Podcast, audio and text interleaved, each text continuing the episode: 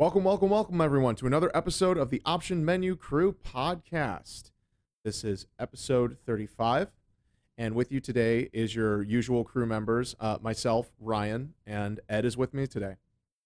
Yep, this is Ed, and uh, as always, I'm happy to be here and excited to talk about our topic this week. That's right. And our topic this week is side quests. And considering how much we play like role playing games and uh, specific types of action games, we have a lot of experience with side quests. So we uh, we feel like we got a lot to talk about today. Um, so to start off with, uh, Ed, what's your side quest policy? And by that, I mean when you're playing a game that has side quests. What what uh what do you go through in your mind depending on to determine whether or not you're going to like indulge in a side quest or you know do you even like choose to indulge in side quests in games? So where, where what's your stance on that? I often choose to indulge in side quests and um i'd say usually whether or not i i do depends on a few factors and that's probably well, maybe yeah. I'd say three factors. One is like the ease of which they can be completed. So you know, if there's a side quest that has like a relatively low barrier to completion, I'll give it a shot. Um, mm-hmm. And as we go in this podcast, I can mention a few examples of where that was uh, the case. Um, the other two things I look for are whether it offers like worthwhile rewards. Um, you know, because some side quests they don't get you anything or very little. Um, can I can I ask and, you a quick question there? Yeah, yeah, quick tangent that question. Um, because I'll, I'll answer this as well. But do you like look up the rewards, or do you like when the quest like tells you up front? Because there's not a lot of side quests, and not in my experience, that actually tell you what the reward is up front, or at least explicitly what you could get. I don't usually look up the rewards in the beginning, but if like I like I'll, I'll try some side quests, and if I'm finding that like, hey, these are worthwhile, then I'll keep doing them. But when I, if I get to a few that I'm seriously like, oh, that was garbage, I I might look up the rewards for, you know, other side quests later, just to be like, are there any that I will not do just because the side quests have been really bad to be, to, from you know from the beginning you know maybe there's a few side quests that actually are worthwhile and have meaningful rewards and if most of them seem like they're not i'd like to know the ones that are. Hmm okay. Any other criteria that go into determining whether or not you you are going to do a side quest or you're gonna like do any of the side quests in the i'd say the last criterion that i would say is um just whether or not they offer any like meaningful characterization or like expansion of the game world like if you know if they even if it's just like a side character and it, you learn something interesting that helps you understand the story or the world better i, I like to do those.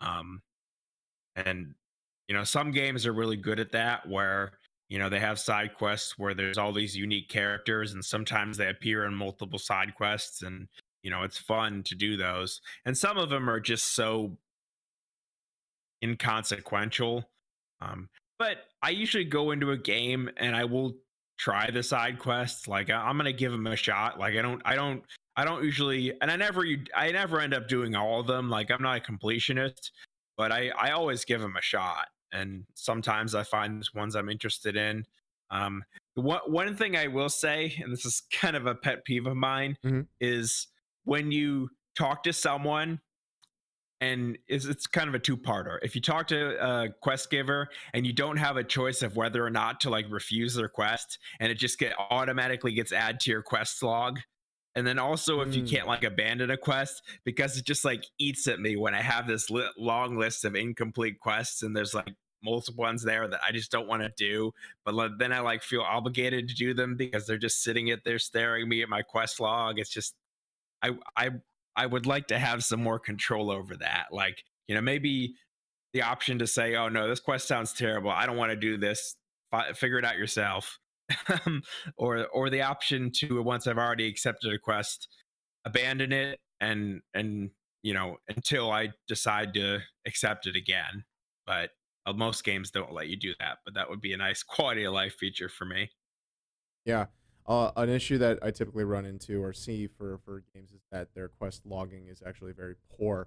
Whether that's that they're not um, descriptive enough or the information is somehow like not pinned properly or you can't accept more than one actually that's that's the thing i see is um, that's gotten better over time but by contrast a lot of people love to just pick up a bunch of side quests or it seems to be the common preference is that let me pick up all the side quests and just have them in the log and then i'll tackle them as i go um, instead of like forcing so, a limit like you can only carry one at a time and, and stuff like that so um, going into uh, my halves, uh, I echo a lot of your, your sentiments. I typically do some side quests.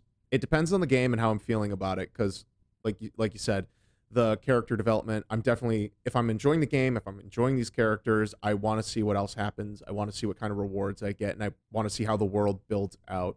Not every game does that really well, um, or well in general. Some side quests are totally just you know stuff for getting extra resources. Maybe you pick up some weapons, some armor, whatever. And side quests aren't just in RPGs; they're in all sorts of different games, or they're even side objectives. Uh, to be a little topical, I was just gonna ask uh, Ed, do you consider like the power ups in uh, Metroid, not the not the required ones that actually move you forward, but like the extra missile and health tanks? Do you like find those like? Do you consider those side quests? No, I don't. I mean, would you? You're a big Zelda fan. Would you consider like finding a heart container a side quest?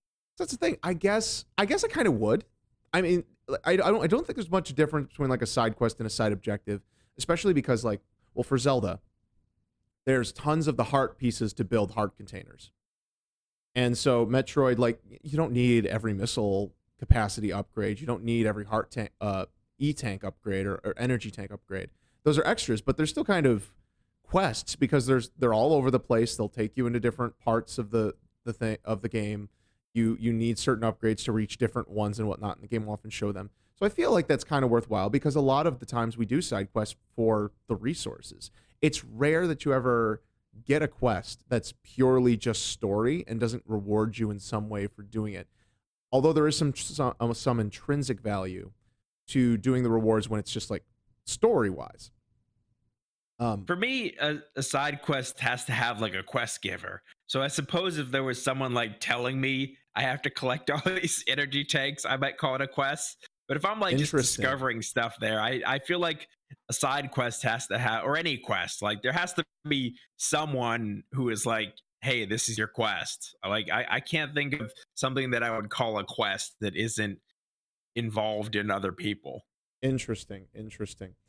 Um, yeah, I don't know if I, I necessarily agree with that, but that's uh, that's a distinction, and I, I I don't know if we really need to answer the question of what is or is not a side quest because I feel like it, it, we're splitting hairs between like oh this is an extra objective and this is an actual quote unquote quest. But I suppose by like liter uh, dictionary definitions, there would be a, there is a difference. Um, but yeah, now that I'm thinking about it, like I'm the the wheels are turning and I'm just seeing like I've, there's so many different side quests. So like Zelda, yeah, there's definitely been quests like or perfect example. No one tells you to collect the heart pieces. But I remember distinctly, uh, I'm going to pick out just this example because you said a quest giver. Uh, Legend of Zelda Twilight Princess. There is specifically a NPC that you can meet. Uh, her name is Agatha, I believe. And she has uh, she asks you to collect bugs out in the world. So you get like a bug catching net and you collect um, specimens of bugs. And when you bring collect enough and bring back, I believe she gives you wallet upgrades. I'm not sure if she gives you other upgrades as well. I, I forget. It's been so long since I've played the game and I played it back when it originally came out on on Wii. Uh, it, it did come out on GameCube, obviously, a couple weeks later, but I, I played the Wii version. So that's back when I have it. I didn't play the HD version that came out on, on Wii U, nor have I played recently on on an emulator or done a replay.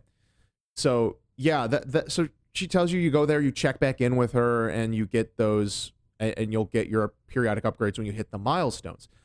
Also, another super recent example. I am. Uh, it's it's very much a side objective, or it, yeah, it's just as much a side objective as the bug collecting in Tales of Arise.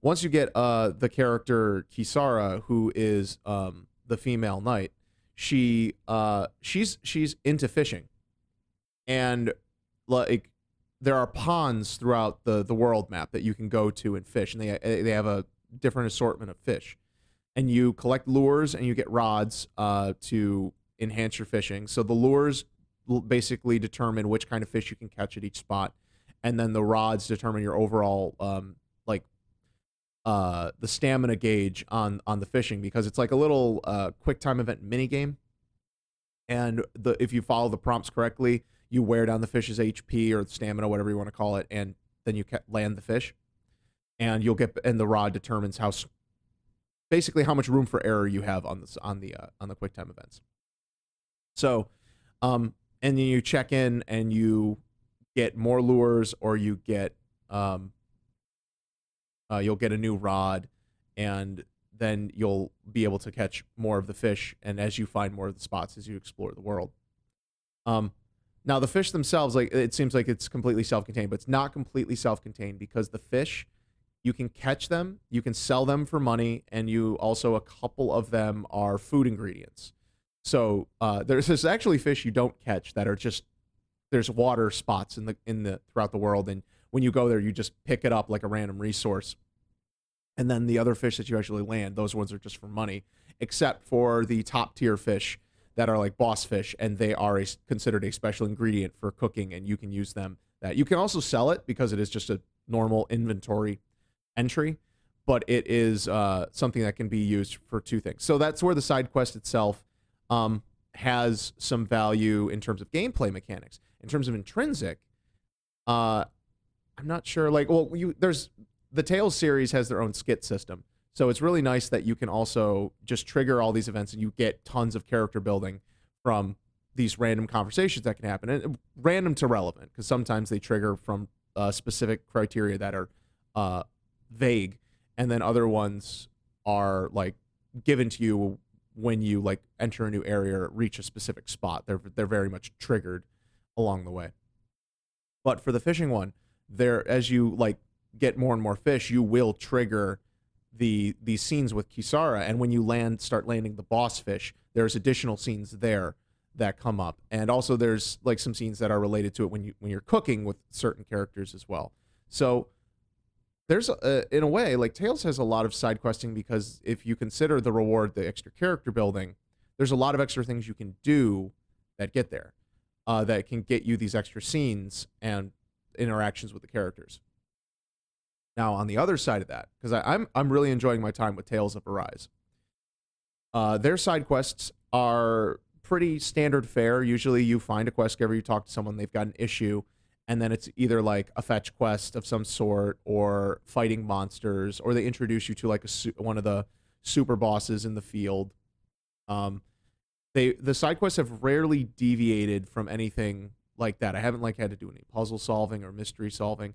There's there's two quests I did have that ended up being kind of puzzle solving. Um, and so let me let me ask you there, uh, Ed, when what kind of what kind of activities do you like side quests to be? You know, if it like do you do you enjoy when it's like the RPG style where it's just straight up like uh getting items or, or battling, or do you like side quests to be a little more involved? What what what kind of side quests have you enjoyed?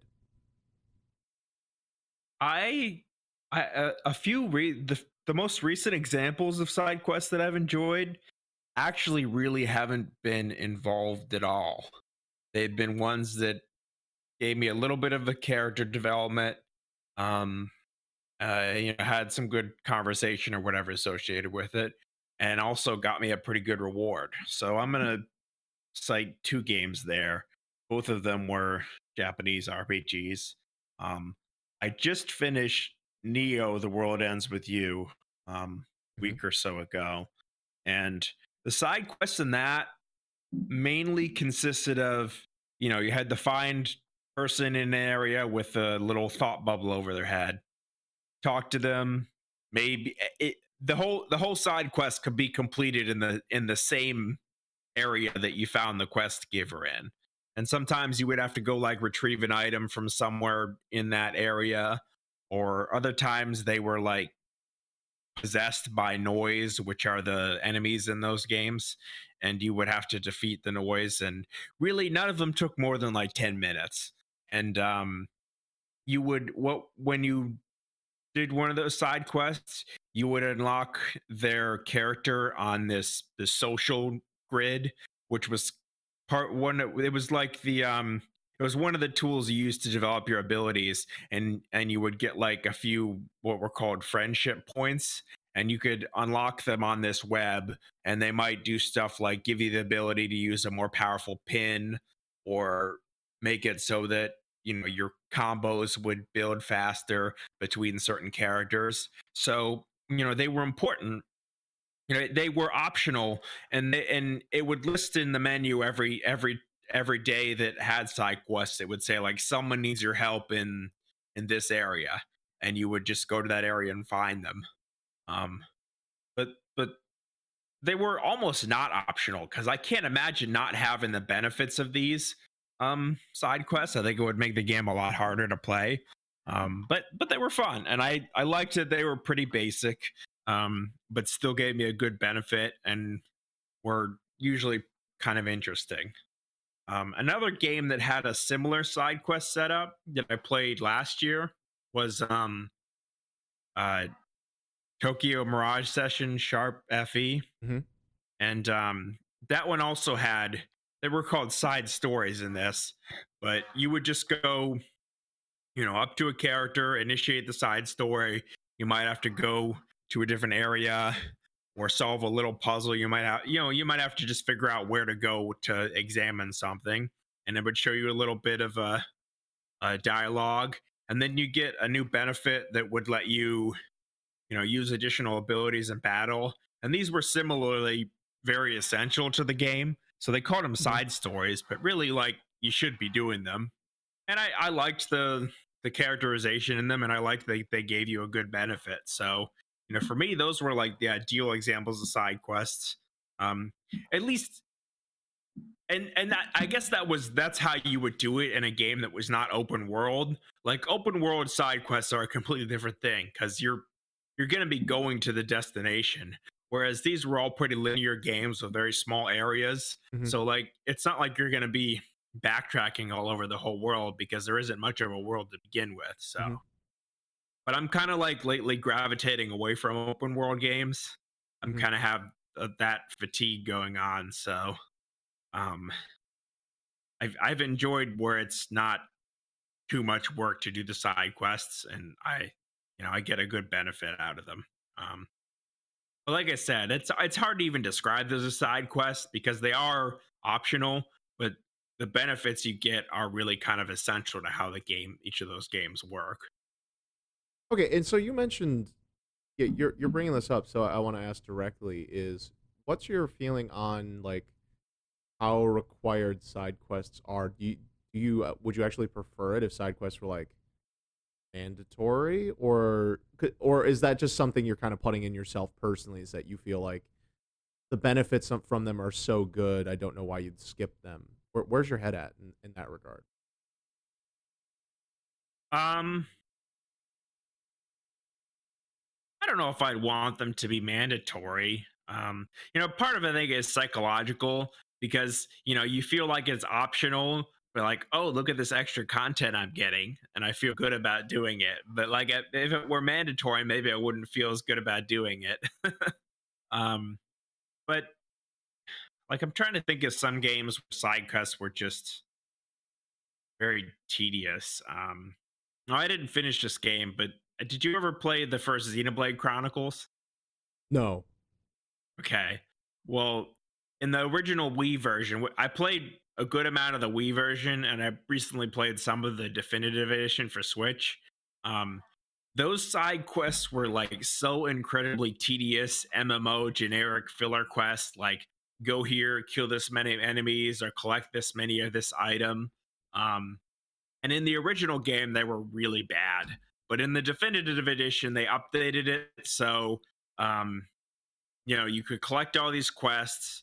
Uh, it would automatic, you know, if you had a quest active, it would automatically highlight the enemies on the field that you needed to to complete it. Yeah. if you if you collected an item before you got a quest that need it, it will give you this like little premonition that like, hey, I'm gonna need this berry for this quest coming up. Hmm. So you would know to keep it. So like it did a good job of making the quests a little more tolerable. Um, and it also had the case where you know they uh the the quests would uh automatically complete you wouldn't have to go back to the quest giver to get your reward so yeah. I, I i'm glad those were optional because i don't think they were fun even though even though they the later version the definitive edition did do a good job of making them very easy to complete but and and I think a lot of quests are like that. They're they're not necessarily that much fun. They're just go here to get this item. Um, and I'm not a fan of those very well, very much rather. Yeah, I did play Xenoblade Chronicles X, but uh, I, I I'm pretty sure the side quests were pretty much tedious as well because I can't think of anything specifically. However, one of the things where like in terms of criteria for doing side quests, I I never really answered for myself with that so I, I do I, I do like to engage in side quests, but of course there's some that are better than others, and that's the thing where I kind of whether or not I do a side quest, it's based on the game and the feel. So there's a, an interesting situation where like um I do want to talk about like Borderlands for for a hot second because Borderlands is unique in that it's uh it's very Diablo inspired, and so part of its inspiration with that is that they want you to replay the game a couple times. Uh, at first, uh, and that's gotten a little bit better over the the four main entries that they've had: Borderlands One, Borderlands Two, pre-sequel, and Borderlands Three. And Borderlands, uh, so Borderlands One and Two, and Two I, I played the most of. Um, what you do is you do your initial playthrough, which has a soft level cap of around thirty. The standard, the starting level cap's like fifty.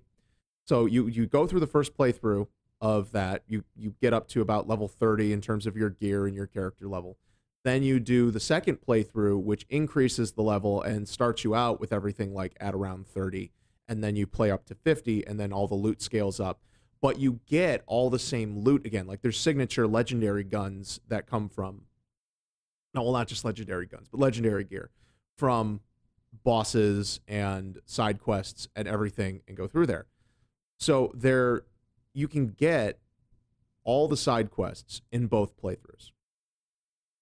So in number one, I had no idea how Borderlands worked. So I played through it and I noticed and I did. I'm like, oh, you get all the side quests again. And the whole point is, well, you can go through the side quests, you can get the unique gear, and then when you go back through, that's the only way to get the the higher level version of the unique gear is also playing through again and doing those quests when you're at the right level because the you receive the gear scaled to you based on that level. Um, well, once I learned that for in Borderlands 1, and I played a bunch of Borderlands 1 because I went through a whole bunch of times leveling up each of the characters, they all level up individually. Then for Borderlands 2, I decided, okay, well, now that I know that this is how this game works, if it, it works the same, what I'm going to do is on playthrough 1, I didn't do any of the side quests because I'm like, all of that, I don't want to repeat all that content. I've I, have uh, changed my my tolerance for wasting my own time and or how I value my time in the game. So I'm like, all right, I know I'm already going to play the second. I know the the starting quest is going to be absolutely the same. The gear grind of this kind of RPG is that you know you you get the higher level stuff, and so you drop the old stuff. So I'm like, uh, all this gear on this first wave, I'm going to get rid of at some point. None of it's going to hold up. So I didn't do any of the side quests on the first playthrough, and then on the second playthrough, since I'd already know all the story content, I started doing the side quests along the way because then that would be fresh content for myself. Now, that's a unique situation because Borderlands is a game designed to be replayed. When it comes to other RPGs, I, uh, Uh, all I can think of is like the really good examples, minus the few really poor examples that we've we had from like NieR Replicant that we we were you know because we were discussing that a ton. But like Witcher Three, Mass Effect, which I just recently completed my playthrough of the Mass Effect trilogy, and so that has some excellent side quests and some excellent side quest design. Like two and Mass Effect two and Mass Effect three are both built in such a way that doing the side quests really matters. And in Mass Effect one, now with like the hindsight especially, all the side that's like the most where the op, where the RP, uh, the side quests are optional, and what you do there will feed into elements you'll see in two and three. So that that's that's a whole other discussion there that we'll we'll we'll touch on maybe a bit more. Um, so with my criteria, it's also like depending on how I feel, like I, I try if the plot is giving me like a type of a sense of urgency, I will typically avoid doing side quests till I hit what feels like a natural like lull in the story for me to go like, okay, you know what? This makes sense. I can kind of go off and talk to all these people. And that's like what I'm doing in Tales of Arise and, and stuff like that. And I I think I would say I prefer side quests to be optional. I think side quests are designed by nature to be optional. But I wondered because we were talking about like with with games that are more open, like typical Japanese RPGs where they've got some openness, or like Western RPGs that are really open, or even open world games like now. Like there's there's probably I'm not familiar with Grand Theft Auto, but you and I have both played Red Dead Redemption 2, and there's a lot of side quests in that game. And I'd say a lot of the side quests are worthwhile because you'll meet interesting characters, you'll have interesting character moments, and you can get some decent upgrades or some extra money or stuff like that. Um, but by no means would I want it to feel like well, if you do this side quest, the the piece of gear or item or thing you get or is, is so good or critical that you couldn't complete the main game without it. I think if anything, it's like if you do a side objective, it either just teaches you more about the world, or it can give you something that'll make the game either way better or way more interesting. Um, and currently, like, I can't remember everything with uh with Red Dead, um, but I did want to lead into something when I was talking about Red Dead is the idea of like secret side quests. There's things that you sometimes like aren't obvious. Do you prefer? Uh, do you have a preference on? Do you want all the side quests to be highlighted? Do you want like all the characters and anything that you could do? Like, you want a hint to know where they are, or do you like kind of organically discovering, or wh- where's your where's your mix there? Um, you mean like in Red Dead, how all the stranger quests were not like you know, they weren't just icons on your map. You kind of had to stumble across them. Uh, there's yeah, there's there's like that one, uh, that that style there, and I don't remember if this one was marked or not, but I uh, there was also I still like they, remember they didn't they didn't mark them until you kind of were in their vicinity. Yeah, and then it was just like a radius. Too. Mm-hmm. Yeah. Um, and I can't remember if this one was actually marked, if it was like totally secret. Was the uh I, I remember the the short story towards the end of the game, The Widow in the Woods. And I think you actually checked in with her like two or three times. Do you remember that?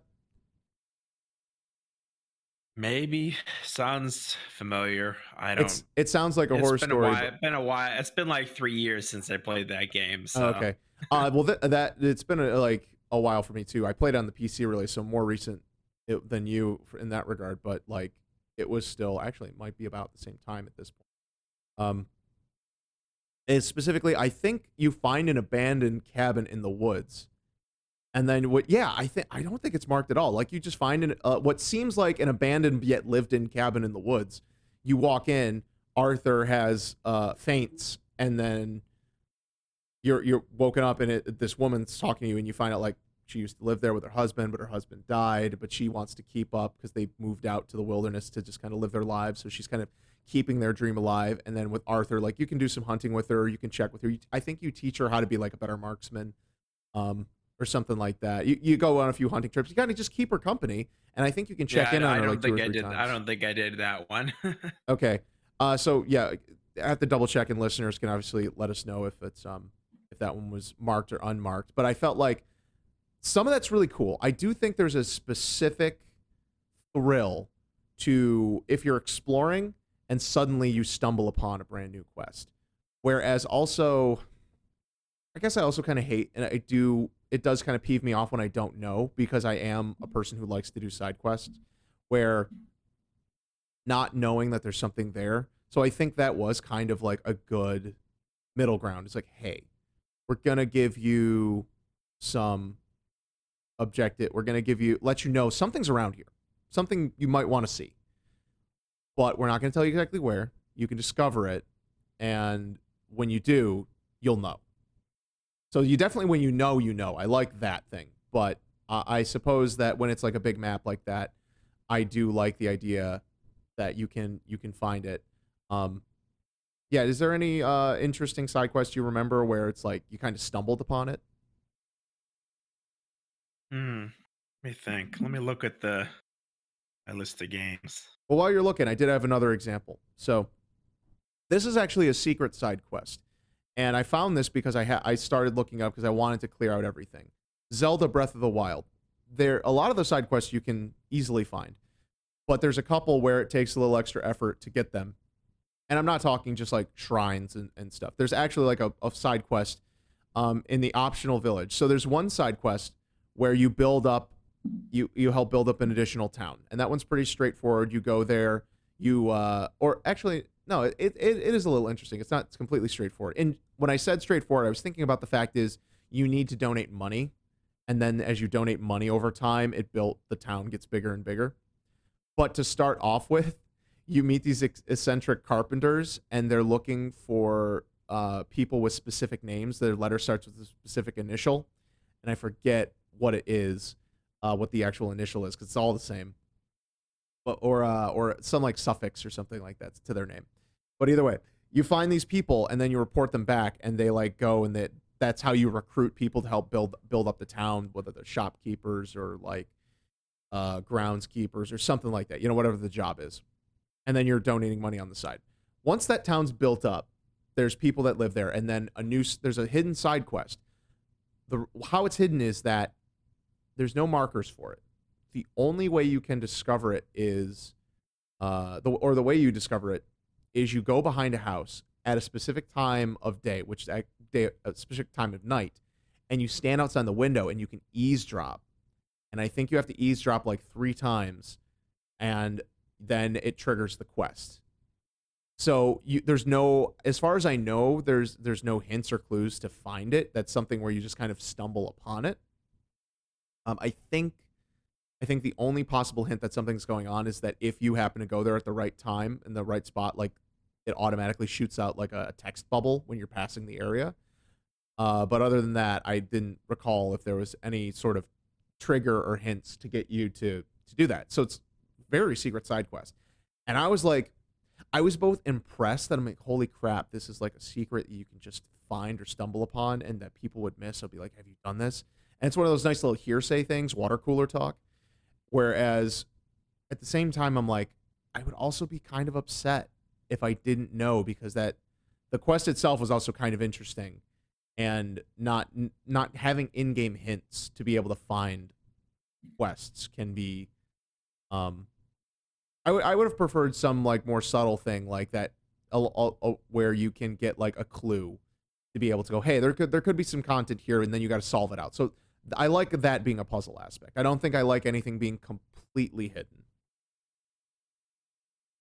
I don't know if you've come up with a Yeah, I I I think I typically prefer a quest to be um marked, but you know, I don't mind if they're hidden because I can always look it up if I want to know or I stumble across it like um but when I'm playing a game I kind of like them to be marked. I mean, I can't really think of a hidden quest I stumbled across that I wasn't really looking for. Um, but I did have a thought. Earlier, you mentioned how sometimes the story has more urgency than than you know the the amount of side quests you're doing yeah. would would suggest.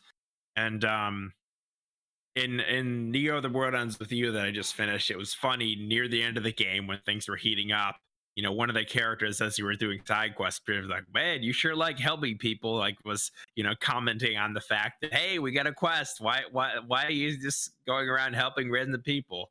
So I thought that was kind of funny that they were acknowledging that that there is so much urgency. Why are we wasting time on these trivial problems? But um that that that never usually bothered me to be honest. I know i know people sometimes cite that as a as a immersion breaker but i'm i'm pretty good suspending my disbelief in those situations um but uh you know back to the idea of hidden versus uh you know marked side quests i like them to be marked um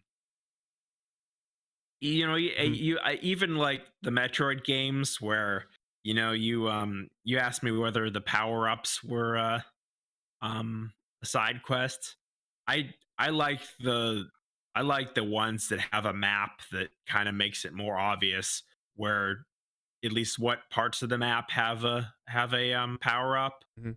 and whether or not you've collected them like zero mission and fusion they will I th- I think what they do is they have like a, a dot on the map in a room where there might be an item and it changes to a circle when you've collected it. Mm, Or it might be other it might be the other way around. I can't Mhm. remember. But um, you know, it may it you know, not every area on the map is marked, so you still have to uncover hidden areas, but you know, it gives you a good idea of where you may have missed a hidden item. And um, you know, Super Metroid does that it has dots, but they don't change to circles when you collect items. So you can't like look at the map and be like, "Hey, did I collect that item in this area?" And it also does some really like devious stuff where you know there might be a dot in a square on the map, but that map area actually has two hidden items. So you might collect something that's like obvious and don't realize that you have to bomb another brick to expose another missile tank. So there's a few rooms that have two missile tanks that are really like, you know, triggers as as to Yeah. whether or not you've collected the items. Um, so I like I like that in Metroid games, or even in games where like it tells you what percentage of collectibles you have in an area. Mhm. Like um, I think Paper Mario Origami King did that. You and I both played that. Yep. Where um, it would tell you how many of the toads you found in an area. Yep. So if you're if you were really going for like a hundred percent, you you have a better idea of where you're missing something. So um, Yeah. you know, collect collectibles. It's nice to at least have a a number to go for, so you know when you're finished and how close you are. Yeah, I think that would be if we're talking like about ideal systems here. I think like uh, Red Dead had a pretty good um system there. I think in your menus there should be a total like a total list of of all the side quests. And then they start out just like all question marks, you know, like by lines and you're just like if it's like an area based game like um like towns, villages, sections, whatever you want to call it, however it's broken up. It'd be nice if the, there was a glossary list so you could just be like, okay, there's this many quests in this world, there's this many quests in this section. And so it doesn't necessarily tell you where they uh you know how to acquire them or where they are, but it lets you know that in this area you can there are these this number of quests to solve. And then it would be nice if there was some in-game way, whether that's like a fortune teller type character or some sort of like research you can do that whenever it drops whenever you find a hint that would lead you to a side quest that it would go there and be like hey when you highlight that that line item in your quest in your quest glossary it'd be like hey you got clue number one that possibly going to this alley there might be something interesting and then maybe you can find like a couple. That way you can kind of puzzle it out and then there like there's some obvious quests where like you you've met the person they're going to have quests for you they might they have something and the game just has it in the menu so you can always reference it um that way it's not too hidden but it's also not uh it's not super obvious so you you feel like there's a little bit of game to be played there um and so yeah it's nice. Mhm. It says nice when when the game has like in-game resources for finding those things. Yeah. Like I keep talking about Neo: The World Ends with You, but it had you could unlock um like social links that would let you reveal how to how to um evolve certain pins or it would let you um reveal where certain other collectibles were so every, every you you you could conceivably 100% that game um and it would eventually you were able to unlock all the information you needed to within the game um and paper mario was like that too where like the toads you would get tools that would help you locate the toads like it's nice when the progression in the game enables you to actually complete it if if if at least if that's your desire to um like i don't know how you could possibly find all the korok seeds in um breath of the wild if you i guess if you wanted all 900 of them yeah and it's they're you're not really meant to because the item you get is more like a an achievement unlock than it is like an actual than it is like a reward or something because you've seen what the reward is, right? Yeah, I have. yeah, so it's it's a, a, golden. I forget what they call it in game, but it, it looks like a golden poo. It's basically uh, or a giant Korok seed, I think they call it, and uh, but it looks like a giant golden poo, which is basically like, hey, this is to mark that you did the thing. Yeah. Um, what's which is really funny the for that like that there for the Korok seeds because eventually you ma- the Korok seeds for those who don't know are used to pay for additional inventory slots, but you reach your maximum inventory slots well before you reach the maximum amount of Korok seeds because like Ed said there's 900 and that they put that many in the game so that way there's tons to find so it's easy to get to where you want to go without um, having to need to get all of them which i appreciate as well. Uh, that could drive people nuts because they might think like how do i know that i shouldn't collect all 900 and like that that i can also feel for um, which when you were talking about that i actually had an interesting side thought. Would you prefer if quests were actually like categorized based on what their actual like um gameplay was like is this a fetch is this an item fetch quest? Is this a combat fetch quest? Is this a um or like a story fetch would you appreciate if they actually categorized them out so you knew what kind of gameplay you were getting into and that way you could choose like i don't want to do any of the fighting quests. I don't want to do any of the item grabbing quests or you know i only want to do those unique quests. What do you what do you think of that? What the idea um, I don't think it's a bad idea. You know, it's never bad to give you more information about a quest before you do it. Like I think we talked about earlier, whether or not it tells you your reward before you accept the quest. Mhm. I think that's a great idea. Yeah. Another another really useful feature that some games do is they give you a recommended level for a quest. Yeah. Um. So you so you have an idea of whether or not you are ready to attempt it. Um. I think a quest should So- always tell you whether or not you can or can't uh, complete it at this time. Oh, like parts of it are story gated. Yeah, yeah, like you haven't reached the area to complete it yet, or something like that. Uh, as long as there's something obvious that tells you, it should be noted. Like, hey, revisit this. That way, you're not like because people could bang their head against the wall trying to figure out like what am I doing wrong. It's like literally you're just not you're not far enough along. We gave it to you early so that way you have something to come back to. Like I could imagine, like in uh, for Tales, I can use a perfect example is that there's um, and it's a combat quest where they drop like a super enemy into the map, and you're supposed to eventually fight it. But you you start out like you get at the beginning of the game when you're like level ten, and the enemy's level forty two. You're not meant to Oh. come back and fight that thing for a long time, but they give you access to it right away, so you can kind of smash your head against it and realize, oh, it's too strong. Like, even though it's like an action game and it feels like you should be able to maybe brute force it, if you were really good, yeah, you could probably brute force it, but you're doing like one damage to this thing that, and it has a health bar, so it has a health bar and it shows you how much HP it has, so you know you're not supposed to be fighting that thing. Yeah. Uh, yeah, I you, you talk about like if you're in the right area. Yeah, that's another thing that would be nice. I I I think I mentioned this a little earlier that it's nice when you don't have to like run all over the world to complete a quest or at least if there's um you know fast travel to make that easier. A good fast travel Um, system makes all the difference.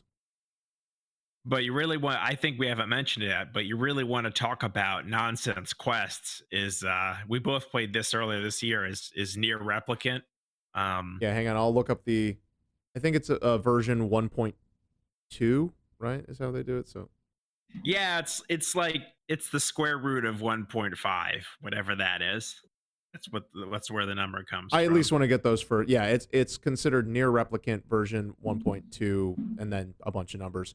So it is Yeah. the uh yeah, but the remaster of the original NieR the version upgrade the version upgrade. Yeah, it's still a remaster, whatever. um, but yeah, we were talking about. It. So we did all the quests because we both knew going into it what it was required to get all the endings. But we also heard that some of the quests are great and some of the quests are not.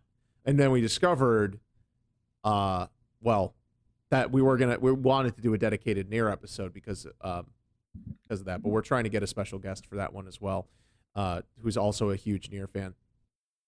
So. let's talk about NieR for a second there. Um, what quest did you want to talk about first? What was, Um, what's the side quest that sticks out in your mind? Oh man, just some of the I like I did some of the quests early on just to help me make some money because you know you need to buy all the weapons to get all the endings. Right. Um and but some of the quests in the second half to get the required weapons, you know, they had like five, six, seven different parts, which were just so tedious. Um and I'm try I'm trying to remember parts that were really bad, but one of- one of the weapon quests was it just had you running all out like I, I I must have blocked it out. They were so terrible, but I, I just I just remember just dreading having to complete these, and really I just powered through it because I wanted to get all the endings.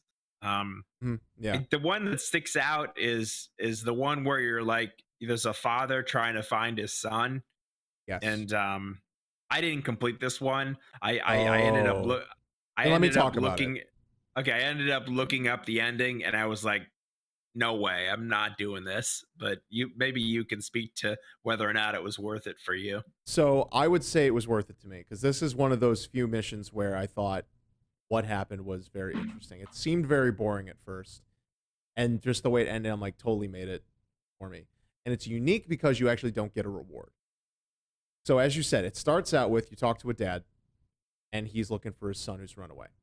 Tells you he wears a funny hat, he dresses funny. That's how you know. So you, it's a very unique looking NPC gives you i think you do have to talk to like a few townspeople to get an idea of where he goes um i don't know if and that's the other thing i don't know and i think it's i think side quests um when they're like puzzle solving of some some sort they shouldn't require you to do all the steps to complete it if you want to just like like say you didn't talk to any other any of the other villagers or get the clues you could just go and his NPC is going to be there and you can talk to him and be like, well, that's a different looking NPC. I wonder if that's related. And you it triggers the next step. I think you should be able to do some sequence breaking in that regard because I think like clues and hints should be there for like helping you get to where you need to go, but you shouldn't be required to like flag those in order to get NPC. I hate that when it's a quest is like, um, when when it doesn't, and it depends on if it makes sense or not. But regardless, it's a little sidetrack.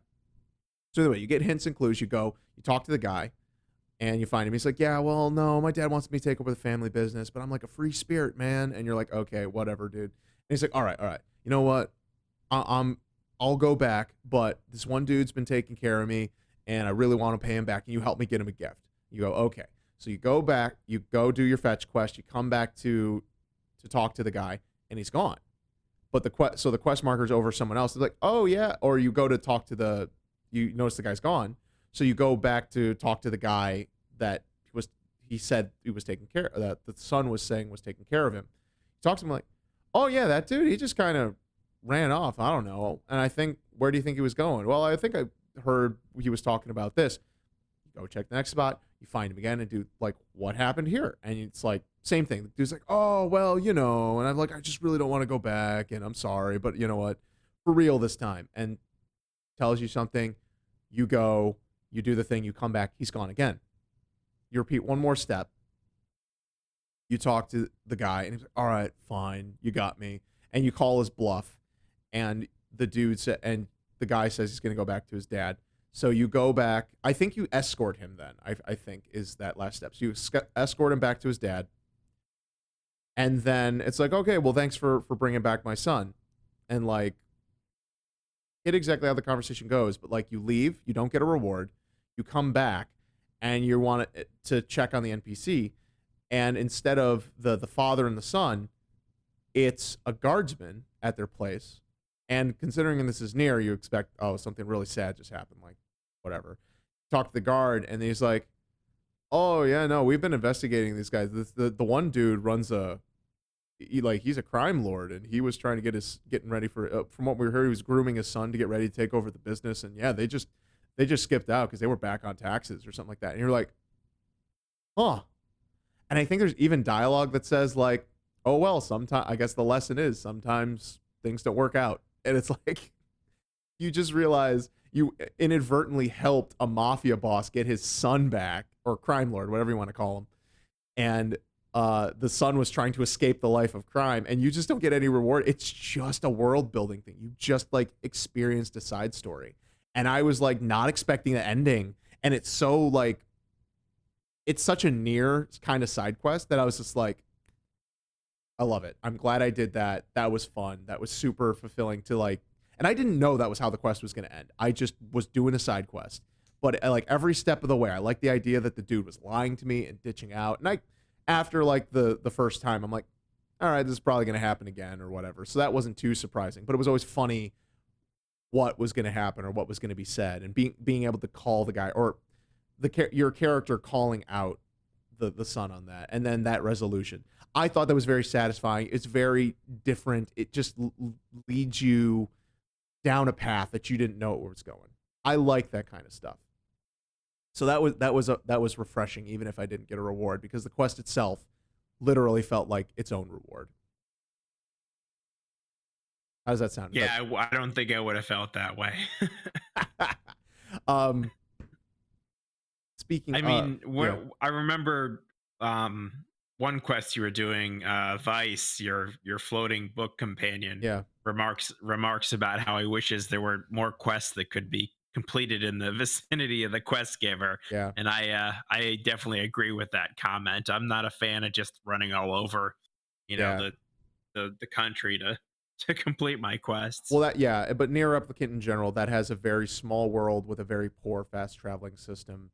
Um and that is yeah, it it it makes a lot of sense. And it's nice to have the in-game humor so you can kind of laugh with it, but the fact that you still have to do it. And there's, you know, it, there is you don't have to do every side quest. There's a bunch later on that are just money wise. You don't have to complete them. They're not even really that interesting, and you can just skip them. There, there. Someone out there could write like an optimal guide of like do these ones because these are the ones that'll get you weapons. These are the ones with the unique enough stories.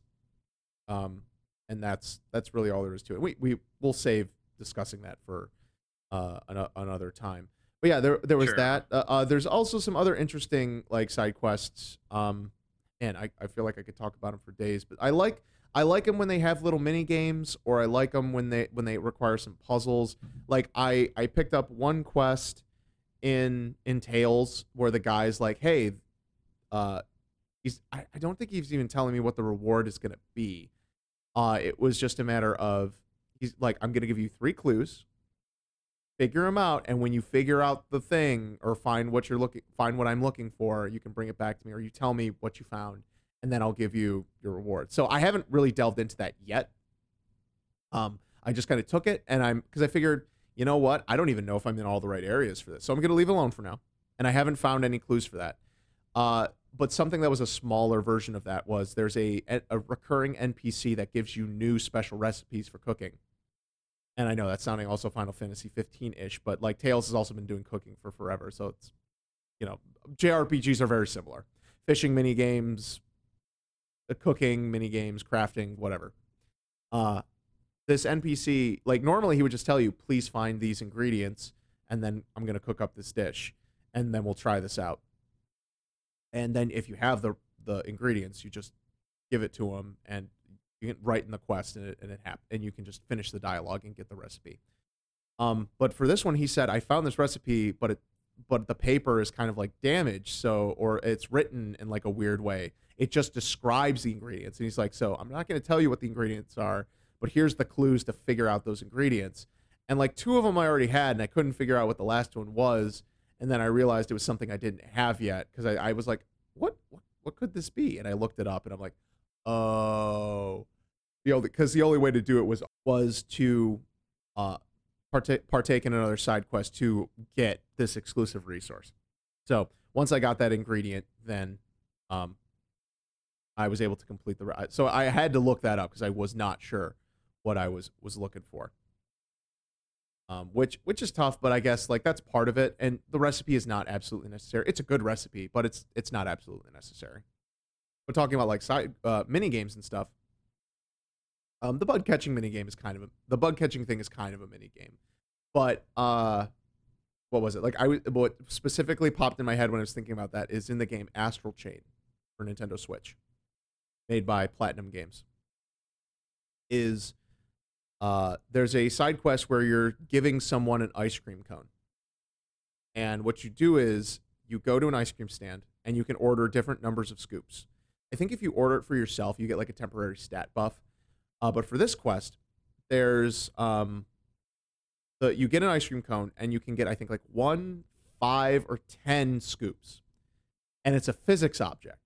What happens is when you get the ten, sc- your your the perfect thing you can do is get the ten scoop, but then because it's like the comical like stacked straight up ice cream cone, it's like hot you know it's super tall and you have to do a balancing game to get it over to the npc with losing as few scoops as possible to get the best reward. Now i looked into what the rewards were because it's really hard to do. But i love it when the games mix up the mechanics or even like the puzzle solving like just not straight up combat or stuff like that. I don't mind if there is combat. I don't mind if you're if part of the objective is finding an item. But don't it does get a little boring if all the quests are just find this for me and bring it back. Go here, do the fight these monsters here. I don't mind if that stuff's involved like hey, in your part of your along the way you have to fight some monsters or you're going to monsters will be in your way. Ed's cat is in the background just absolutely like exploring the house like a mad. Uh, he's causing trouble. Yeah, he's look, Hey, I, every time I look, he's up up on top of something or knocking something down. I yeah, for our listen, yeah. yeah, for the listeners, I've been watching the cat jump around, but it's it, it's been fine. I didn't want to up, interrupt the flow of the conversation, but yeah, that that loud bang was the the cat is uh, is up at its game. So, um, But what you, you were talking about mini games though? yeah, Um, mini games in the side I- quests. I'm not usually a fan of mini games because I feel like in most RPGs, they are just full of mechanics that are just infuriating. And I, you know, it's like um They can be. That's Yeah. true. maybe maybe this is not a good example because like Final Fantasy X is just like full of bad mini games, but yeah, you know, like the lightning dodging for Lulu's ultimate weapon or the chocobo racing or it- blitzball. I just I never did any of those. I couldn't be bothered. Um I just I, I, for that kind of stuff, I don't think I, I ever even like the thought crossed my mind that maybe like, hey, maybe I might do this. It's just like, no, no way. Um and I actually want to try the most recent Yakuza game, like a dragon, Yeah. but I, I I know those are just like full of mini games. So I and some of them are like somewhat required for progression. So we'll see how much I actually enjoy that. But I want to try it. yeah. But I've never really been too big of a fan of mini games. Um trying to think what have I played where I liked liked the mini games and didn't just like While you're thinking of that, I did want to bring up the Yakuza game and the the spin-off, the Judgment and Lost Judgment, because while I haven't had a chance to play those yet, and I think I want to play Judgment and Lost Judgment just because they're like a clean departure from the Yakuza games.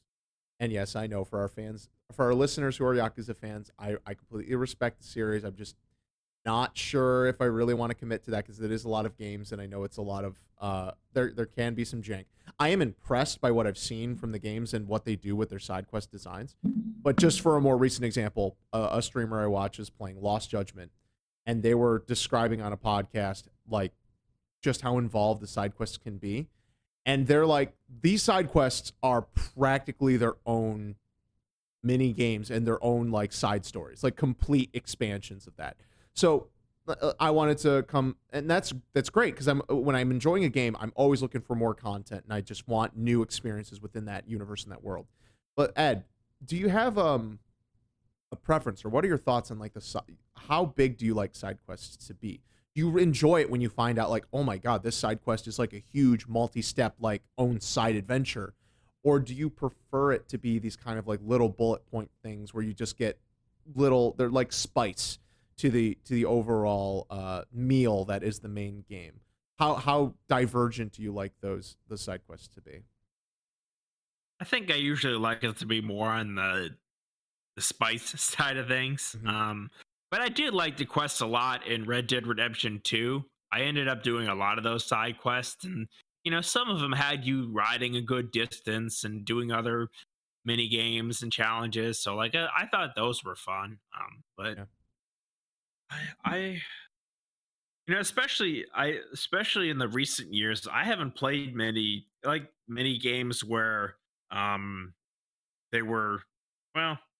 I look like I, I I don't know about you, but I like to keep a list of the games that I finish, and um, I have to start doing looking that. at the, I'm looking at that now. Uh, You were telling me like Oh, Death Stranding. I know you and I both played that. and Oh, like there we side side quests in that were just carry more cargo. Um and I just that didn't really grab me as that much. There's- um there's only one side but- quest I want to talk about in that one.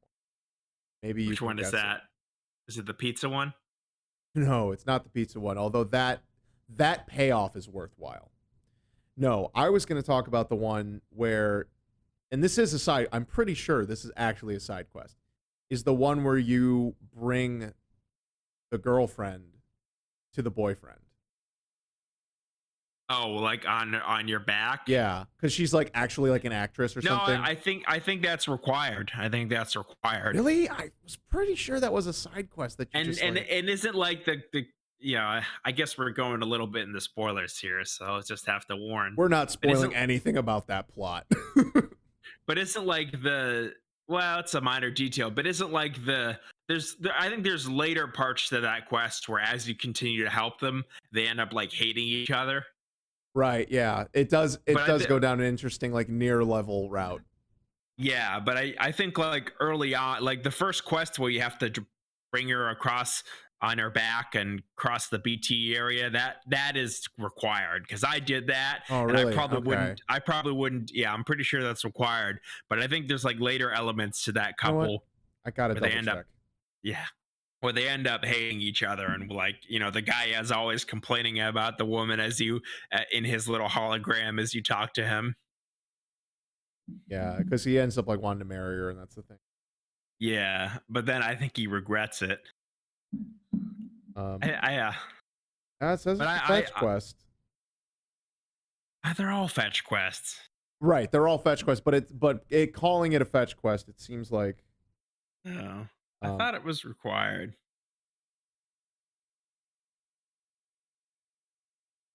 junk dealer.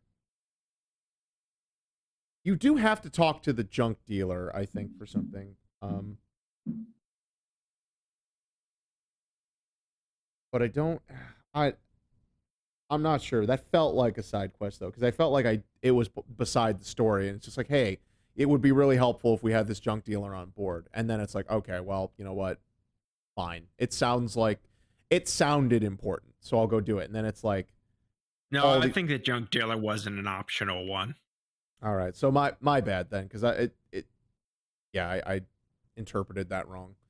Um, My um, you know, my one uh, my one friend, he he loves Death Stranding, and I was watching him play. I was over at his house the other weekend, and he was playing the director's cut. Yeah.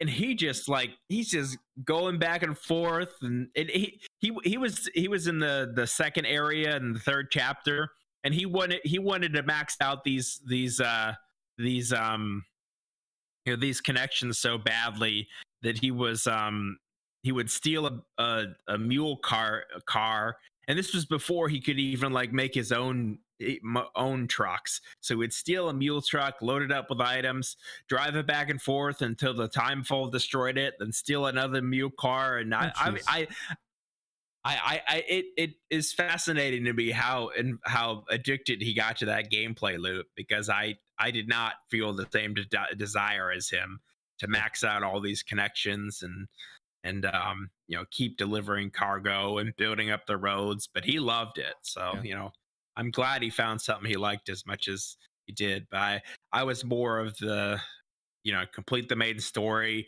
maybe build a few roads and zip lines to help me out with that. But I wasn't like, I, I, I didn't get as into it as some people did. zip lines are the best thing. Once I had those, I'm like, oh my god, uh, th- this game is so much more tolerable at this point. And you don't get them till way late in the game. It's very unfortunate. If I could have, but you, I, you get them in like the fifth chapter. that that's not that. but That's five not that late. five and pass. And once you're past the fifth chapter, though, that like the game is going to the end. Like it fast tracks to the end there because you get like three chapters back to back in terms of the way the game calls them chapters because they label them in game. Yeah. So, so like that, getting to chapter five because like chapter two or chapter three is huge. It's it's forever. Uh, and then like one of the chapters is literally like a 30 minute boss fight. yeah. So when we say that, like you say chapter five, but that's Chap- chapter three is like fif- is like 15 hours of gameplay. Yeah, Yeah, you're right. that's 10 or thing. 15 hours of the, gameplay. the chapters yeah. are not of equal length or quite representative of where you are in the game in terms of how much time it takes. So yeah, got to correct you a little bit on that one. But so what I wanted to get into, um, ah shoot, train of thought. Come on, come on back to the station. Uh, what I was going to talk about, well, I, w- I was going to bring up like Super Mario RPGs where I got uh, my my love for the mini games and, and stuff like that. And I want to do a quick shout out. It's not a side quest necessarily, but in uh, Final Fantasy uh, Crystal Chronicles Crystal Bearers for the Wii, they do a lot of like mini games in not only the store it, for the story as well. I lo- I just like it when RPGs shake up gameplay because I want the combat to be good, but I like there to be different types because if you're, you're just doing combat, even if the combat's really good, like it can still feel a bit tedious. So I like there to be some side activities. I like it to feel like an adventure, and I think that when you have the mini games, it feels like it. And I realize that's demanding, but I'm not talking about like huge, uh, that I need like tons of huge things, and I'm fine if they recycle it. Like Final Fantasy VII, also a great example. I'll go, although also a huge mini game, or an, I shouldn't say a huge game. It is Final Fantasy VII, the original, is a huge game in general for even by its standards.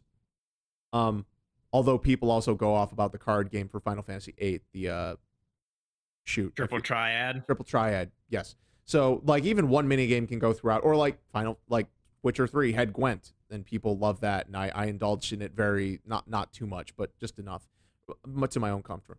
Now i remember. So like with the whole like topic uh the whole point we were discussing about like how the game should map out and should give us some stuff about the the information give us just enough information i wanted to gush a little bit about metroid dread uh, since i've been playing that. So this is not a spoiler at all. I'm just going to talk about the map and how the map works and you're going to like this. So i think metroid dread's map is actually really well done because you were, you also brought up how the other metroids were were working. So in this one just like before there's the you, it fills in as you walk around and then you can find rooms that'll give you map data and it'll give you it'll block out like parts of the zone but not not as specifically as it used to be before. Because it'll actually show like some geometry now inside the map since it's a more modern game but it won't it's not like the old one where it's just the blocks it'll actually do Yeah. uh, it'll actually show some geometry inside the map but then it just blocks out the zone so you know oh this map's going to s- stretch around this way so as we all know or, or should know about Metroid is that you'll find doors and gates and there's ways and you need spe- specific tools to open up different paths. If you encounter a door or a gate that you're not sure how to do, they already have their unique icons and they pop in on the map. And when you move the cursor over the over the icon on the map, if you don't know what it is, it shows question marks. If there's an item you see on there, and it, even if it appears on screen, it'll put it on the map and you can highlight it and it'll tell you like missile tank, energy tank, or whatever the other uh, types of upgrades there might be for it. And you can, um, and it'll say acquired or not acquired. So the icon will either go is, is solid or then it goes opaque once you collect it. But then also it says in words on it when you highlight it, this was acquired. Also, there's some interactive devices that you have to um, uh, work with. So when you see it, a point of interest, it will pop it on the map. You'll highlight it if you if it doesn't know what it is or whatnot. It will pop in the name or it'll say question mark, and it'll also say in parentheses interacted or used or what uh, I forget what the exact word is. But it, if you do use it, it says used or interacted, and you that way you know yes you've been there. You don't have to go back and check if you've actually touched the thing. So so far I've really enjoyed using the map and I think it's been giving me just the amount of items. Uh, they do have a percentage and there's a couple different sections, so each one has their own percentage. I don't know if there They, is they started they started that with Samus Returns, where it would tell you percentage for each area, and I liked that as well. I don't That know if was there's useful. I don't know if there's an overall percentage. I haven't looked too deeply in the menu. but yeah, I read, I did read yeah. that about Metroid Dread, and and for our listeners, I I was gonna get it yesterday, but I I uh, I happened to see on Twitter that the special edition a few few came in stock, so I ordered that. So I'm awaiting my special edition. So I'm I'm a it's a little frustrating being patient, and I suppose I could just go and buy the digital copy and and uh, you know play that until I get the special edition. But I'm not not that impatient, but I am excited to play it. Um, but I, I I heard I heard I did read that about the map that it's good about highlighting things. And that's nice because in Samus Returns, they would give you like 10 or 20 or so markers that you could use on the map in each section. And what I would end up doing is when I came across a door of a certain type, I would give it a colored marker. So I was already kind of doing that manually to help me remember where I could go back and potentially open up a new area and and likely find an upgrade. So it's nice to know in Dread that I won't have to do that. Um, and then when you save them save the map markers for something more important.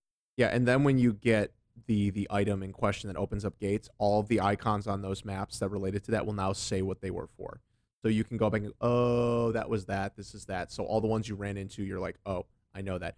Also, uh, I'm going to take a moment here, Ed, and blow you up because that's not the full story for Metroid Dread. Because uh, as listeners of the podcast will know, you're a huge Metroid fan. So when the Metroid Dread was announced, and then the special edition was revealed. You and I were talking, and I was like, "Oh man, you're gonna get the special edition, right?" And you went, "No, I'm not gonna get the special edition." And I'm like, "Why are you not getting the special edition for a game you've been going for a series that is like one of your top two favorite series?" And you're like, "I don't like the physical stuff in it." I'm like, how are you not just buying it for the sake of like it is the game you've been waiting for? You're like, I don't want it. I don't need it. I don't want to waste the money on it. And I'm like, you're blowing my mind, man. But okay, that's how it is. Fast forward to the other day and you had your physical copy in hand, bought from GameStop. Also, I'm going to call you out on this because I like now, once again, if real life you have you don't have the time, I get it. Like obviously, you know, in, this is also uh uh you also have grounds for blowing me up in the future if you need to. Uh, if I ever double back on something, or you need to double, I double back on something. Um, is that you told me I'm, I'm at GameStop. There's like 10 people in line. I'm not dealing with this.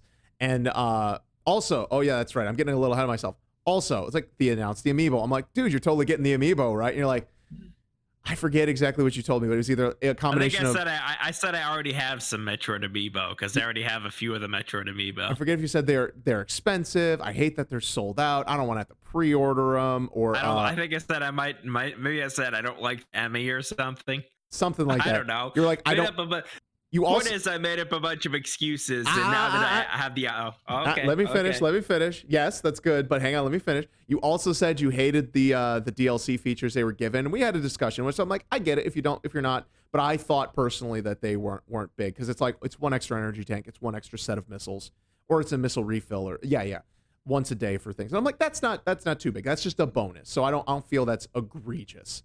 Um, that's a that is just a nice little perk for having them. But you were like, no, I don't even like that on principle. Like, I'm not, no, none of that stuff. I'm just buying my copy of the game and I'm fine. And I like physical, so I'm getting physical. I'm like, all right, dude. Once again, fat resuming our fast forward back to that point of you, te- we're texting about it. I'm like, hey man, I downloaded. I even sent you a picture because I ended up staying up. So I, I stayed up. I downloaded it. I'm like, is it available at midnight? And it was. I was very happy. So I played it for like 30 minutes. It was great. And uh, in the morning, you text me and be like, I'm at GameStop. There's like 10 people in line. I'm I'm not dealing with this. I'm just going home. I'll pick it up at lunch. I'm like, for real, man? And I'm like, all right. And then I was thinking about like, well, if you don't have time, you don't have time.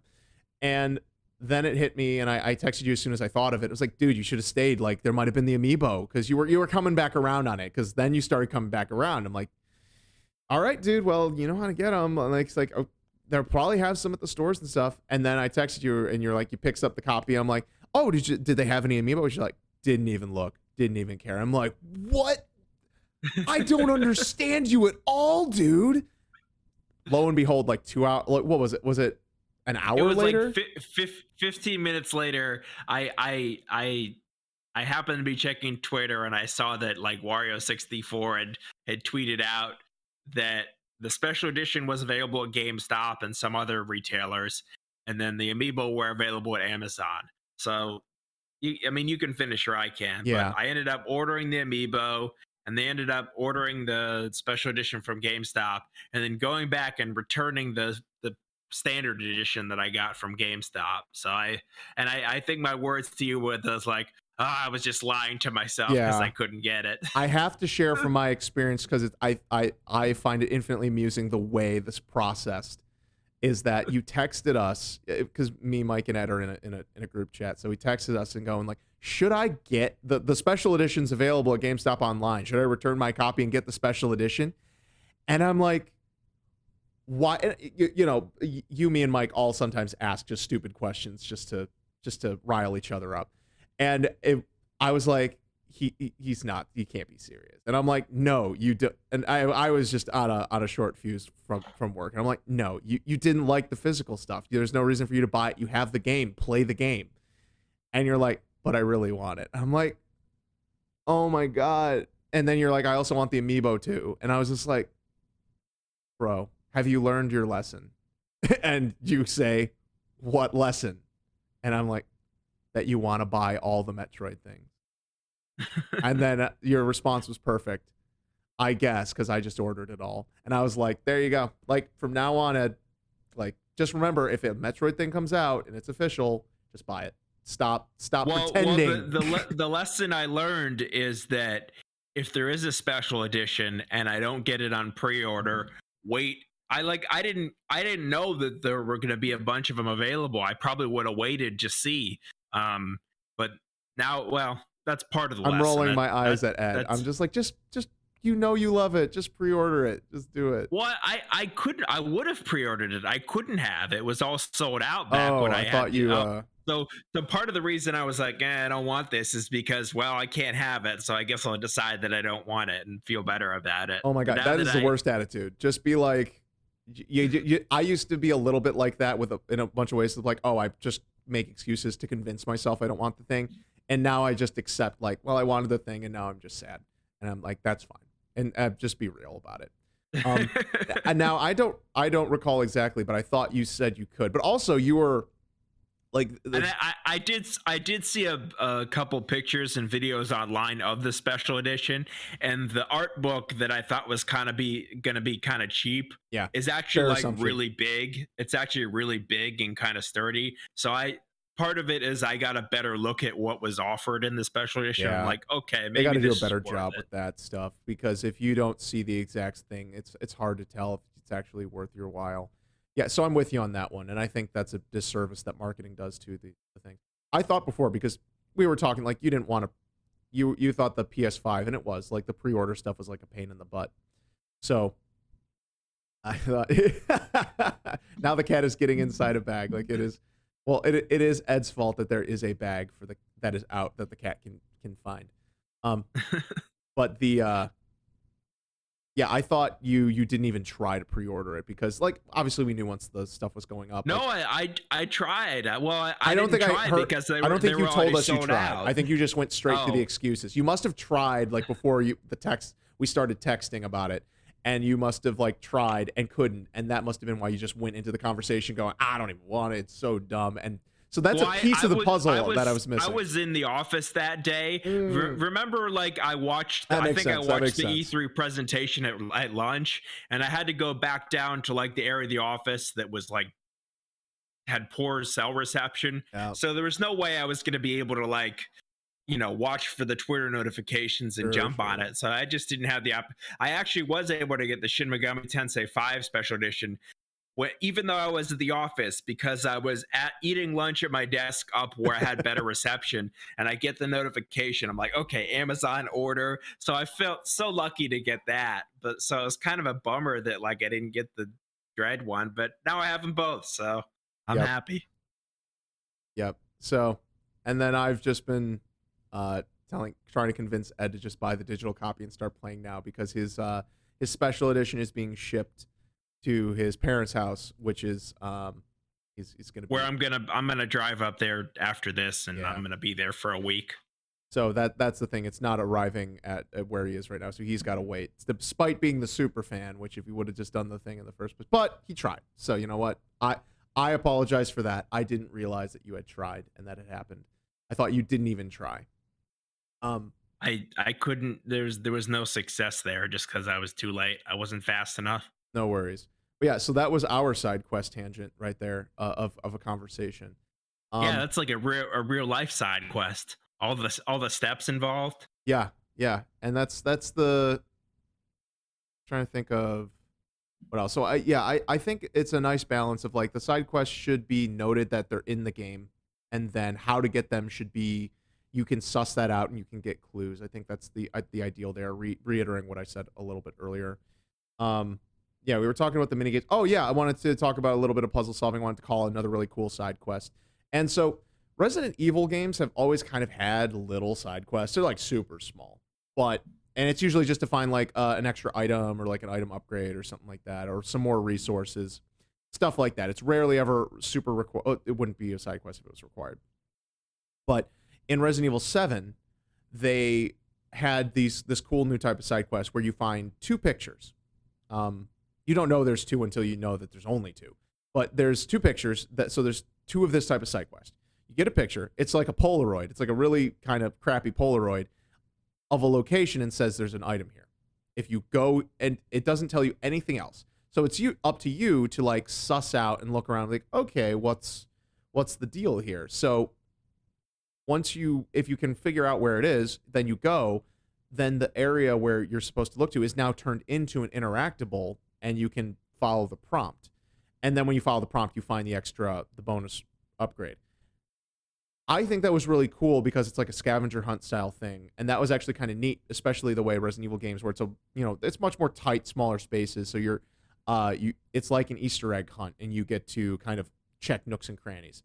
The one part that I'm kind of un, undecided about, and I was mentioning this is like kind of like sequence breaking, is that I think it is kind of weird that um the the prompt can't exist. So even if you're looking around, you looked at the exact spot, even on repeat playthroughs, you can't access the extra. You can't access that secret until you get the photo, as if it's like a thing like, hey, there's no way for you to know. You your character would never check this unless you had a reason to look for it. And I think that um I don't know how I feel about that in general. That is a a very strange. Uh, yeah, I, I just don't know because like I get the having the extra activity, but not being able to sequence break that seems. I don't know. I wish there there was um, a reasonable way to sequence break it in, in some regard.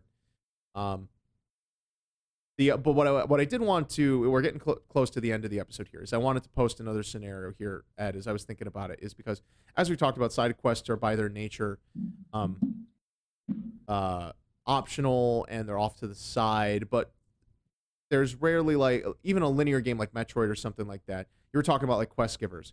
Um and we were talking a little bit about like how do they fit into the story pacing because that can affect people's judge or that affects people's experience based on whether or not it's it's throwing off the immersion when the story has the sense of urgency but there's this thing. Um what would you feel about like because i think about games like uh uncharted and the last of us and like and they to some extent they do work in some side quests but they're much like smaller things like like metroid style where like oh you kind of know there's like a side objective and you can choose to like go out of your way a little bit and find a thing and you'll get like some upgrades or new material or whatever. What do you feel about like with story based with something like um what if it was like woven into the plot that there were natural side quest breaks? Say you're in like a conversation and the plot would go like hey so like we know that this is the main objective but we've got some information that says well if we do this we might find something useful. Now typically this is like dialogue you would find in a normal side quest like but instead of it just being off to the side with npcs it's it's actually woven into the actual like cutscenes where it'd be like, okay, well, hey, um, we could go here next, but actually, we just got some information that says maybe we can that if we go here or we do this, would you do you think we should do that? And it's like asking you as the player, and you could say yes and like take on side quest or no, and then it's basically like go on to main quest. Do you feel like you would respond better to certain quests if they were actually like they tried to weave them in a- and make sense as like, hey, we're we're deliberately like taking a break to do this, but you could totally not, you could totally choose to deny it, and it's like, okay, well that makes sense. We put the offer inside the story, and you just chose not to take that little branch of a path. What do you think of that kind of concept? Uh, I don't know if it really matters to me how organically they integrate a side quest into the game. Like, I'm I'm kind of okay with like video gamey logic where, well, the wor- end of the world is coming, but yeah, I want to go fishing. Um, There's infinite time until you do the thing. Yeah, I'm not I'm not one of those people who goes on about what what is the term like ludonarrative dissonance? Have you heard that term? yes, mhm. People always talk about like the gameplay Oh, yeah. not me- meshing with the story elements. That doesn't bother me. I mean, it's a video game.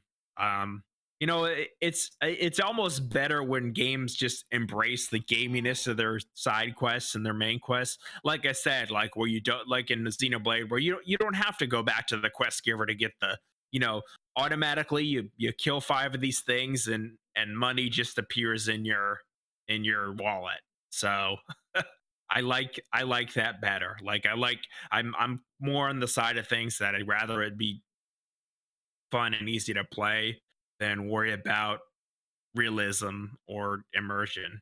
Um Yeah. so that really doesn't matter to me too much. I would think I'd like um oh it, it's for a different type of game. I don't think like an open world style game, but I would like maybe for like a more of like a straightforward like action adventure.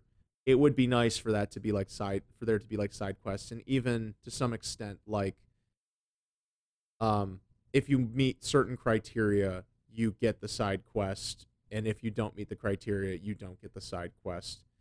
I think I would like it if it to try having side quests like more organically woven into a story, so that way, I uh, it would it would just flow better. I think then you could have deliberate pacing, and I think you could write it better. Like that's the thing. Like some of these side quests are treated in ways that are not, uh, you know, they're just throwaway. They're extra, and I think I think I would like that. I would rather have fewer side quests with each one being meatier and more like impactful or world building. And I'm not even talking about rewards, just the world building and the character uh, uh, character growth. I would prefer that so it could also tie back in because sometimes, sometimes I don't know if this bothers you. It, it sounds like it wouldn't bother you. Is like sometimes you can get some extra information in side quests that feel like you hit something in the main quest. It's like oh those those two things were related, but the characters don't even react to it because it, they they have to pretend or it has to work like that you never did that side quest. So I don't know. Does that th- has that ever happened to you? Have you ever noticed that? And it, it's and it, has it had any? Uh, have you got any reaction to it?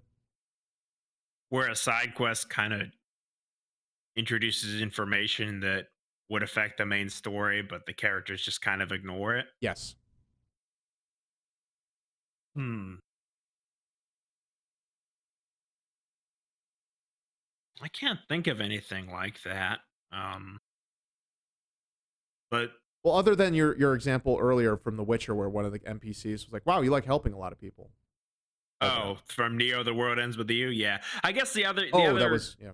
Oh yeah, I yeah, that's where they acknowledge that like, hey, there's this grand crisis, and we're just helping someone, you know, Yeah. find find their lost necklace or something. Um, Yeah. Uh, Persona Five also does that, where you know every every month there's some new crisis that you have to solve, and you have to go into a dungeon to Mhm. you know stop yourself from you know getting in trouble, and um, you know you can go and do all your side activities like you can go to class or go hang out with your friends but if you if the deadline's still there and you haven't taken care of the main quest they'll always be like hey uh shouldn't we go to the palace and and save our save our butts? And the and i'll and i'll be like uh, you know your character can say nah we got time. And they'll be like okay i guess you're right. But they're always like and they're always like messaging you on your phone like hey let's go to the palace. I'm a little worried. And you're like nah it's no big deal. We Yeah. can do it later. So There's but a I was gonna funny I was gonna say games like Witcher Three and Mass Effect, where the conversation and all that stuff, it's built into the design of the game, where a lot of stuff can loop into each other. Um, I, I really appreciate when they do that, and I wouldn't mind if the games were more uh, detailed in that regard and le- less expansive and more detailed. And I would also say shout out um, from uh, to 12 minutes for this because I was I play I didn't play 12 minutes. I watched 12 minutes. Um, I don't remember if I talked about it on the episode about uh, my feelings with that. But I do want to say that I was really impressed by the level of detail in terms of how interacting or doing things in different orders and stuff could have all these different interactions and you it, it's trial and error you have to suss it out but the level of detail that they're able to achieve by just having that smaller space and i'm pretty sure this is like why yakuza and judgment are the way they are because they they commit to a much smaller world and just get more detail oriented so they can do a lot more i i think i prefer that and i would like to see that more because while tales has a great uh, travel system, and I've enjoyed the the character uh, interactions and things that are there. I find with the side quest dialogue, the the intro dialogue and the like exit dialogue, um, it's oftentimes just overwritten. Whereas I'm like, you could have you could boil this down a few more sentences. Like this didn't need to be like three pa- like two pages. It could have been a couple of exchanges, and it would have felt more natural and, and more rewarding. Um, but that's uh, oh, like once again, like I'm really enjoying Tales, so overall that that's great. But that that's the thing is, I think developers are so desperate to pad out games and make make the experience worth sixty dollars. And th- I do say like there's something to that to um, uh, the consumer side where people like want really long experiences for the amount of money they're paying, and that's not to disrespect. I think that there is something there for meat on the bones. Um, but that also will get into uh, we're going to have sort of a follow up topic, not necessarily the next episode for just for our listeners' information, but we do plan on doing an episode about replay value, and we'll talk about like side quests again a little bit there, and just about what what uh, reasonably makes sense to consider value for the game, and to what extent when is it actually added value, and when's that just the nature? Because games are naturally replayable. You could replay a game a bunch of different times, even if it's not really designed to be replayed. And you could do different things with it that are your own self. But where does that go into the act where should we consider that with the actual value? So I'd say that let's let's end on on that question here. Is so Ed, do you do you think like oftentimes side quests are like valuable adds to the to the game and they make it feel worth the price? or do you feel oftentimes you've kind of wasted your time with that and the, or where, where do you think uh, side quests fit in terms of the dollar value for the game um i th- i think it's nice to have enough side quests to extend the length of a game to you know something that you feel like you got your value for um but i i know enough about what I like to do in games where if the side quests are something that are tedious, that I still enjoy the main game, then I'm okay just not doing them. And, um, you know, I don't mind short games. Um, usually, usually for like a, an RPG, I like it to be a little longer, but you know, even if the game's like 25 to 30 hours and I like the story and the gameplay, like that's, that's fine with me. Um, you know, I'm playing. Um, I just finished Psychonauts 2, and I'm playing Ratchet Clank Rift Apart, and soon Metroid Dread, mm-hmm. and all of those are like 10, 15 hour, 20 hours max games, and um, I don't focus too much on the length of the game, so I usually don't feel like I need it to be padded with side quests. Um, although I do, I mean, I do. I guess a part of the reason I do like RPGs is because I do feel like I get a good value out of them. But if something's like a really tightly woven experience and it um you know it's high quality throughout, then I'm I'm usually okay with it. And and sometimes like the fact that it doesn't have side quests to pad out the length is why it is so well done. Because sometimes side quests can, you know, if they're really poorly done and tedious, they can bring down the quality of the game. Yeah bringing up Tales one last time, I like I've spent over 70 hours and, and I really don't feel like it's been added at all in in a way like I've been doing the side quests but that's because I want to. I'm having so much fun in the game. I enjoy the world, I enjoy the characters, and the game has respected my time in ways like talk to a quest giver. I already have the items. The conversation doesn't even skip a beat. Your character just goes, oh, we have those, and the game just prompts you, are you ready to give those up? Because it still deducts stuff from your inventory when it's like resources. Um, so you don't even have to like talk to them again after you get the quest. It just is all one exchange. Yeah. Oh, that's cool.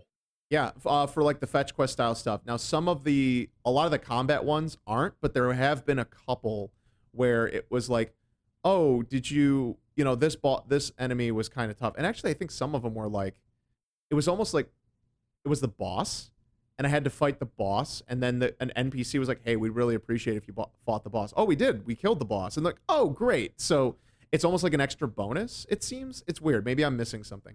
But there, most of the fights I've had to go out and they were a side. I'd have to do a, an extra fight. But some of them are where if you manage to beat the enemy, uh, a couple of them have been if I've already beaten the enemy or meet the requirement, they'll it'll, it'll just keep the exchange going. So that's been great. Um, and then the fast travel system's excellent in it. You the loading times, and I'm playing on PC, but if you're playing on like PS5, I imagine it's really quick. Um, and there's plenty of like uh, checkpoints and stuff for you to teleport to. It's really really accessible.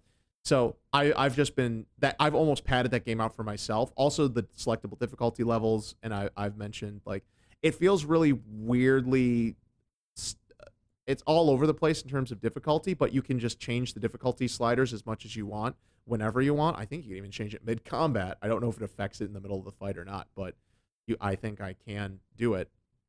Um, yeah, I, I felt like the game's respected my time, and I'm just enjoying getting everything out of that game that I can. And I really, I feel like I've gotten the value.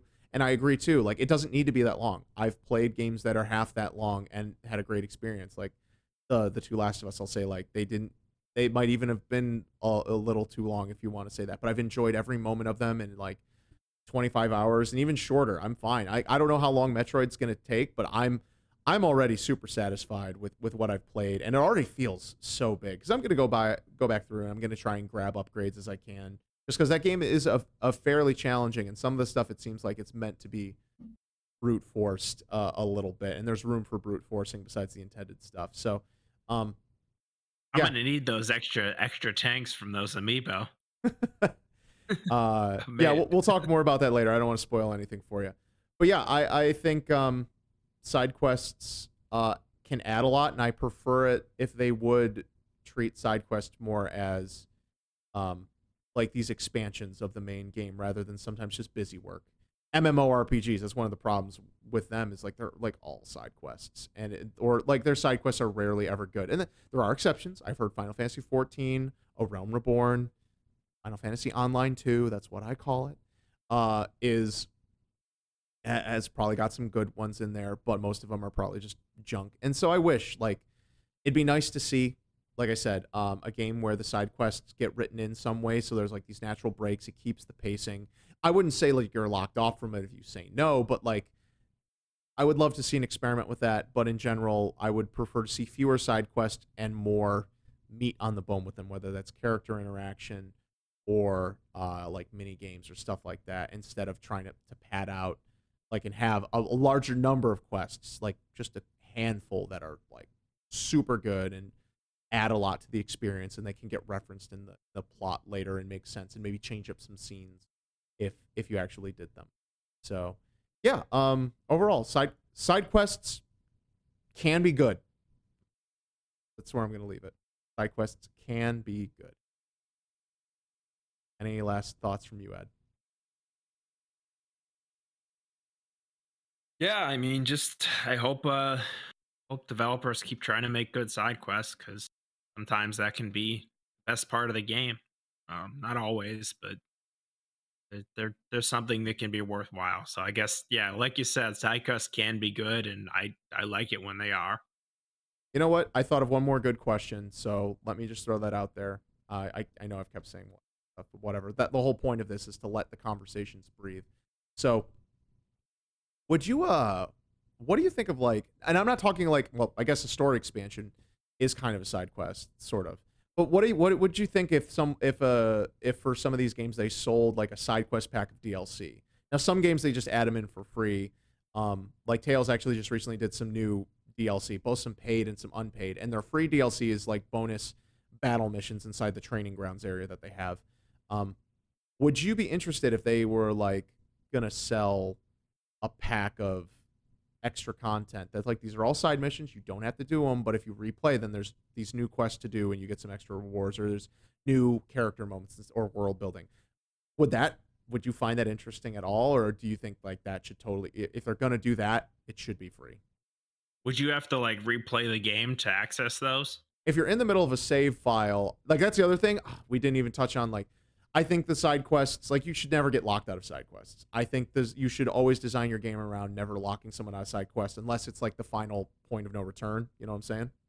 Um, mm-hmm. or even they if, should te- they should tell you when there's a point of no return. Right, and when you beat the game, it should put you back at like they should create like a new world state that is like you can go back through and clean stuff up. Some games are really good about that, so I'm not saying they don't exist, but I'm saying like more games. It's very it's that. very common that games do that these days. That's almost like expected that you're able to to go back after the quest and clean up your yeah, depend- side quest. Depending on the game type, because some it like they don't do it because they, they don't think it makes sense. But yeah, um, so the uh, but yeah, what it would be it would be easily accessible, ideally. So if it's just they're gonna do a pack of side quest DLC, like we're gonna add just a whole bunch of little things to the game. Would would you be interested in buying that, or do you think that kind of stuff would only, should only be free? I think I'd rather have just a separate side story than than an expansion than a bunch of side quests. Um, but you know, I didn't I didn't play the vanilla Persona 5, but I guess Persona 5 Royal or like um you know the I guess also like the Final Fantasy 15 Royal Edition, they they make significant changes to the game. So that's kind of like that's kind of like what those are, where mm-hmm. it's a new version of the game and the changes in it are kind of like integrated throughout. So, um, I guess I I can't see myself spending spending money on DLC just to add a bunch of side quests unless unless I really read that they were just excellent. So the um, yeah, so the closest thing to what I'm talking about would have been Witcher 3 uh Heart of Heart Heart of Stone expansion that they did. And that was the first big DLC expansion and that is basically a giant side quest. And the funny thing is, I'd already beaten the main uh, story by the time it came out. So when I played it, I was able to experience and realize that oh, this was actually supposed to be like part of the thing, and you're supposed to play this before you beat the story because there's ramifications. And now they they knew this, so they put it into the game that the game can account for the fact that you've already completed the main quest and changed up some of the dialogue options. Um, but it was originally intended for the way it goes that you can bring it into that you're supposed to play this before the end of the main quest and it could just be a whole bunch of side quests and stuff because i think it's a slightly unique area or at least it's just a unique quest chain. So i would say you know what? As long as it's good i'm fine with it. If it's meaty and hearty um, it's good but it needs to meet those other criteria where you can hop back in you can play it and you don't feel like it's completely out of sequence if you've already beaten the game because sometimes this DLC comes out super far into the future. Um, that's another thing. I don't remember if we actually talked about it on a, the one DLC episode of like they should totally just be transparent about what's coming in quests and how they work or what's coming in DLC and, and all that. But if I had if we didn't say that before, I'm saying it now. Like season mystery contents of season passes should go away. You should know exactly what you're getting, and they should go into detail about what what's going to be. So yeah, quick call back to that. Um, Ed, thank you so much for once again being on the podcast with me, and thank you to all our listeners for for tuning in. Uh, we hope you uh, enjoyed the conversation. We can't talk to you again later. Bye.